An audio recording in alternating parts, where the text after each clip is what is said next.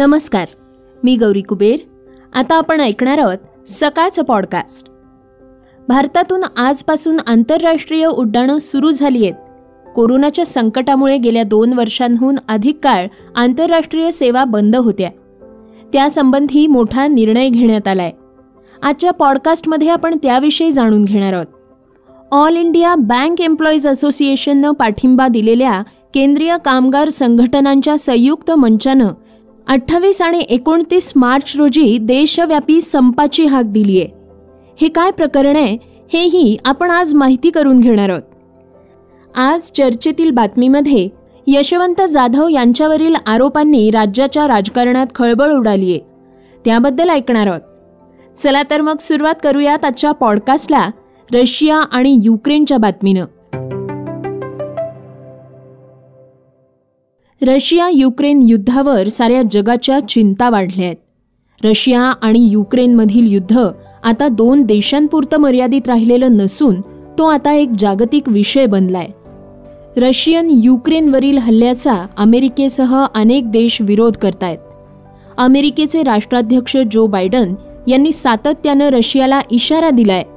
मध्यंतरी अमेरिकेनं रशियावर काही निर्बंध लादले आहेत यातच जो बायडन यांनी रशियाला नाटोच्या कोणत्याही प्रदेशावर एक इंच सुद्धा जाण्याचा विचारही करू नका असा स्पष्ट इशारा दिलाय. जो बायडन म्हणाले आहेत आधीच हे युद्ध रशियासाठी धोरणात्मक अपयशी ठरले. मात्र पुतीन हे सत्तेवर राहू शकत नाहीत. रशियन लोक आमचे शत्रू नाहीत. नाटोच्या कोणत्याही प्रदेशावर एक इंच सुद्धा येण्याचा विचारही करू नका असा स्पष्ट इशारा बायडन यांनी दिलाय. रशिया युक्रेन युद्धाचा एकतीसावा दिवस असून शस्त्रबंदी होण्याची कोणतीही शक्यता दिसत नसतानाच रशियाचे अध्यक्ष व्लादिमीर पुतीन यांनी त्यांच्या आण्विक पाणबुड्या उत्तर अटलांटिक महासागरात रवाना केल्या आहेत.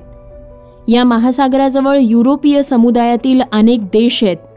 युक्रेनचं समर्थन करणाऱ्या पाश्चिमात्य देशांना त्याचे परिणाम भोगावे लागतील अशी धमकी दिल्यानंतर दुसऱ्याच दिवशी रशियानं आण्विक पाणबुड्या उत्तर अटलांटिक महासागरात पाठवल्या आहेत.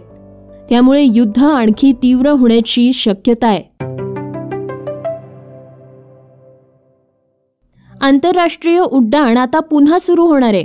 आपण त्याविषयीची बातमी जाणून घेणार आहोत. भारतातून आजपासून आंतरराष्ट्रीय उड्डाणं सुरू झाली आहेत. कोरोनाच्या संकटामुळे गेल्या दोन वर्षांहून अधिक काळ आंतरराष्ट्रीय सेवा बंद होत्या. पण आता कोरोना संसर्ग कमी झाल्यानं पुन्हा या सेवा पूर्वरच सुरू होणार आहेत. केंद्र सरकारनं हा निर्णय घेतलाय. पण कोरोनाच्या पार्श्वभूमीवर खबरदारीचा उपाय म्हणून नव्या गाईडलाईन्स आखून देण्यात आल्या आहेत. त्याचं पालन करणं गरजेचं आहे. अशा आहेत गाईडलाईन्स एक नागरी उड्डाण मंत्रालयानं जाहीर केलेल्या नवीन नियमांनुसार केबिन क्रू सदस्यांना यापुढे पीपीई किट घालण्याची आवश्यकता नाही. दुसरं म्हणजे विमानतळावरील सुरक्षा कर्मचाऱ्यांद्वारे करण्यात येणाऱ्या पॅट डाऊनच्या चौकशीला पुन्हा सुरुवात करण्यात येणार आहे. तिसरी एअरलाइन्सना आंतरराष्ट्रीय विमानातील तीन आसनं रिक्त ठेवण्यावरील निर्बंध काढण्यात आले आहेत.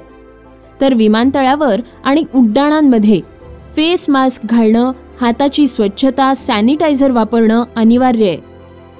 आणि चार एअरलाइन्स काही अतिरिक्त पीपीई किट सॅनिटायझर आणि एन नाईन्टी फाईव्ह मास्क घेऊन जाऊ शकतात जे हवेतील केसेसशी संबंधित कोणत्याही श्वसन संक्रमणास प्रवाशांसाठी तसंच क्रू यांच्यासाठी वापरू शकतात. दरम्यान नागरी हवाई वाहतूक मंत्री ज्योतिरादित्य शिंदे यांनी सांगितले की पुढील दोन महिन्यांमध्ये हवाई वाहतूक सेवा कोरोनाच्या आधी ज्या प्रकारे होती त्याच प्रकारे पूर्ववत होण्याची शक्यता आहे. भारत बंद विषयीची बातमी आता आपण ऐकणार आहोत. All India of bank employees असोसिएशननं पाठिंबा दिलेल्या केंद्रीय कामगार संघटनांच्या संयुक्त मंचानं अठ्ठावीस आणि एकोणतीस मार्च रोजी देशव्यापी संपाची हाक दिली आहे. कामगार शेतकरी आणि सामान्य नागरिकांवर विपरीत परिणाम करणाऱ्या केंद्राच्या धोरणांविरोधात हा संप पुकारण्यात आलाय या संपामुळं बँकिंग ट्रान्सपोर्ट यांसह विविध सेवांवर यामुळे परिणाम होण्याची शक्यता आहे. केंद्राच्या या धोरणाविरोधात केंद्रीय कामगार संघटनांच्या संयुक्त मंचानं चर्चेसाठी बावीस मार्च रोजी बैठकीचं आयोजन केलं होतं. या बैठकीत अठ्ठावीस आणि एकोणतीस मार्च रोजी संप पुकारण्याबाबत निर्णय झाला. बैठकीत ठरलं की विविध कामगार संघटना केंद्राच्या कामगार विरोधी शेतकरी विरोधी राष्ट्रविरोधी आणि सामान्य नागरिकांच्या विरोधातील धोरणांविरोधात निषेध करायचा. यामध्ये बँक संघटनांचाही सहभाग असणार आहे सार्वजनिक क्षेत्रातील बँकांच्या खासगीकरणाविरोधात तसेच बँकिंग सुधारणा कायदा दोन हजार एकवीस विरोधात या संघटना संपात सहभाग नोंदवणार आहेत. रस्ते वाहतूक कर्मचारी आणि वीज कर्मचाऱ्यांनीही संपात सहभागी होण्याचा निर्णय घेतलाय. अशी माहिती कामगार संघटनांनी दिलेल्या निवेदनात देण्यात आली आहे रेल्वे कामगारांच्या संघटना आणि संरक्षण क्षेत्रातील कामगार देखील या संपाला पाठिंबा देण्यासाठी मोठ्या प्रमाणावर या ठिकाणी एकत्र येतील. त्याचसोबत कोळसा स्टील टेलिकॉम तेल पोस्टल इन्कम टॅक्स आणि इन्शुरन्स या क्षेत्रातील कामगार देखील या संपात सहभागी होण्याची शक्यता आहे असंही या निवेदनात म्हटलंय. श्रोत्यांनो आता आपण जाणून घेणार आहोत आजच्या वेगवान घडामोडी. छत्तीसगडमधील एका शिवमंदिराला स्थानिक कोर्टानं समन्स बजावलंय. याद्वारे दहा हजार रुपयांच्या दंडाचाही इशारा देण्यात आलाय. कोर्टाच्या तीव्र टिप्पणीला घाबरलेल्या या मंदिराच्या पुजाऱ्यानं मंदिरातील शिवलिंग काढून ते तहसील कार्यालयापर्यंत गाडीतून ढकलत नेलं. छत्तीसगडची राजधानी रायपूर इथून दोनशे पन्नास किलोमीटर अंतरावर असलेल्या रायगड इथं हा विचित्र प्रकार घडलाय. सरकारी जागेत दहा व्यक्तींनी मिळून अतिक्रमण केल्याची याचिका तहसील कोर्टात दाखल झाली होती. या याचिकेची दखल घेत कोर्टानं या दहा जणांसह शिवमंदिराला देखील समन्स पाठवलं होतं. पण या समन्समध्ये शिवमंदिराचा मालक किंवा पुजाराच्या नावाचा उल्लेख नव्हता. त्यामुळं मंदिराची देखभाल करणारे कोर्टाच्या या समन्समुळे गोंधळून गेले आहेत.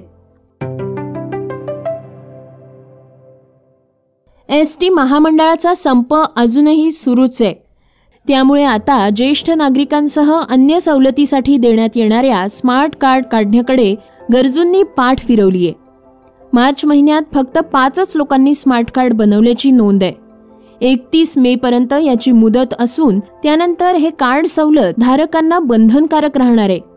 राज्य सरकार एस टी महामंडळाच्या माध्यमातून एकोणतीस विविध सामाजिक घटकांना तेहतीस टक्केपासून शंभर टक्क्यांपर्यंत प्रवासी भाड्यामध्ये सवलत देत आहे या सवलत योजनेचा लाभ घेण्यासाठी संबंधित लाभार्थींना आधार क्रमांकाशी निगडीत असलेल्या स्मार्ट कार्ड काढण्याची योजना एस टीनं सुरू केली आहे त्यानुसार एस टीच्या प्रत्येक आगारामध्ये ज्येष्ठ नागरिक व अन्य सवलतधारकांना स्मार्ट कार्ड देण्याची प्रक्रिया सुरू आहे. मात्र संपामुळे प्रवाशांनी या योजनेकडे पाठ फिरवल्यानं ही योजना नागपूर विभागात थंडावली आहे सध्या डेटा सायन्समधलं करिअर हे जगातील आघाडीच्या बूमिंग करिअर ऑप्शन्सपैकी एक आहे. दिवसागणिक संकलित होणारा प्रचंड डेटा अभ्यासून त्यावरून कंपनी वाढीसाठी तसंच भविष्यातील संधींसाठी योग्य अनुमान काढण्यासाठी डेटा सायंटिस्टची गरज असते. ही एक सलग प्रक्रिया असली तरी त्यात विविध क्षेत्रातील लोकांची त्यांच्या कौशल्याची गरज असते. त्यामुळे केवळ आय टी प्रोफेशनलच नव्हे तर इतर क्षेत्रातील लोकही यात उत्तम करिअर घडवू शकतात. नॉन टेक्निकल बॅकग्राऊंडमधून असलेल्या युवक युवतींनाही थोडा अभ्यास करून या क्षेत्रात करिअर करता येणं सहज शक्य आहे. नॉन टेक्निकल बॅकग्राऊंडमधून आलेल्या उमेदवारांनी अभ्यासाची सुरुवात एक्सेलपासून करावी. डेटा संकलन किंवा संकलित डेटाचं ॲनालिसिस या दोन्हींसाठी आधी डेटा सुयोग्य पद्धतीनं संकलित केलेला असावा लागतो. यासाठी उमेदवारांना एक्सेलचं ज्ञान आवश्यक आहे. न्यूझीलंडमधील हँगले ओव्हलच्या मैदानात अखेरच्या चेंडूपर्यंत रंगतदार झालेल्या सामन्यात दक्षिण आफ्रिका महिला संघानं बाजी मारली आहे या सामन्यातील पराभवासह भारतीय संघाचं वर्ल्ड कप स्पर्धेतील आव्हान संपुष्टात आलंय. इंग्लंड पाठोपाठ वेस्ट इंडिजचा संघ सेमीफायनलमध्ये पोचणारा चौथा संघ ठरलाय. दीप्ती शर्मानं अखेरच्या षटकात चांगली गोलंदाजी केली पण अखेरच्या चेंडूवर तीन धावांची गरज असताना तिनं नो बॉल टाकला आणि मॅच आफ्रिकेच्या बाजूनं फिरली. लॉरा आणि लारा या दोघींनीही शतकी भागीदारी करून डाव सावरला. त्यांनी दुसऱ्या विकेटसाठी एकशे पंचवीस धावांची भागीदारी केली होती. अटीतटीच्या लढतीत हा सामना आफ्रिकेच्या बाजूनं झुकला. श्रोत्यांनो आता आपण ऐकणार आहोत आजची चर्चेतली बातमी. मुंबई महापालिकेचे स्थायी समितीचे अध्यक्ष आणि शिवसेना नेते यशवंत जाधव यांच्या घरावर आयकर विभागानं छापेमारी केली आहे. मुंबई महापालिका निवडणुकीच्या तोंडावर ही कारवाई करण्यात आल्यानं त्यामागे राजकीय षडयंत्र असल्याचं सेनेच्या नेत्यांनी म्हटलं होतं. त्यानंतर राजकीय वातावरण चांगलंच तापलंय आता या प्रकरणावर नवी माहिती समोर आलीय. त्यानंतर यशवंत जाधव यांच्या अडचणी वाढण्याची शक्यता बळावलीय. या प्रकरणी भाजप नेते किरीट सोमय्या यांनी प्रतिक्रिया दिलीय. ते म्हणाले यशवंत जाधवनी कोट्यावधी रुपयांचे बक्षीस उद्धव ठाकरे मातोश्री बांद्रा बंगलोला दिले. उद्धव ठाकरेंचा साला श्रीधर पाटणकरची पाच दिवसापूर्वी ईडीने कोट्यावधी रुपयेची प्रॉपर्टी अटॅच केली. उद्धव ठाकरेंची पत्नी रश्मी ठाकरे आदित्य उद्धव ठाकरे तेजस उद्धव ठाकरेची कॉमोस्टॉक या कंपनीचा सात कोटी रुपयेचा मनी लॉन्ड्रिंगचा व्यवहार बाहेर आम्ही आणला. म्हणूनच उद्धव ठाकरेंना भीती वाटते की आता मला पण अटक करा मी पण जेलमध्ये जायला तयार आहे. अरे घोटाळे केले असेल तर कारवाई होणार नाही. आयकर विभागानं सलग चार दिवस जाधवांच्या घरात छापेमारी केली. यावेळी काही महत्त्वाचे दस्तऐवज देखील हाती लागले आहेत. चौकशी दरम्यान जाधवांची डायरी आयकर विभागाच्या हाती लागली आहे यामध्ये जाधव यांनी दोन कोटी रुपये मातोश्रीला दिल्याचा उल्लेख आहे. मातोश्री या म्हणजे कोण? असा प्रश्न विचारल्यानंतर त्यांनी स्वतःच्या आईला पैसे दिल्याचं सांगितलंय. आईला दानधर्म करण्यासाठी पैसे दिल्याचा खुलासा आहे.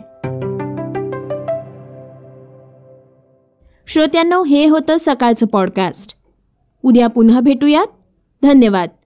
Research and script Yugandhar Tajane.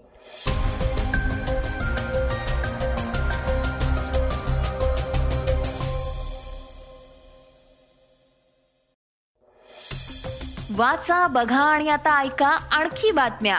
E सकाळ डॉट कॉम वर. तुम्ही हा पॉडकास्ट ई सकाळच्या वेबसाईट आणि ऍप वर सुद्धा ऐकू शकता. विसरू नका या पॉडकास्टला आपल्या आवडीच्या पॉडकास्ट ऍप वर सबस्क्राईब किंवा फॉलो करायला.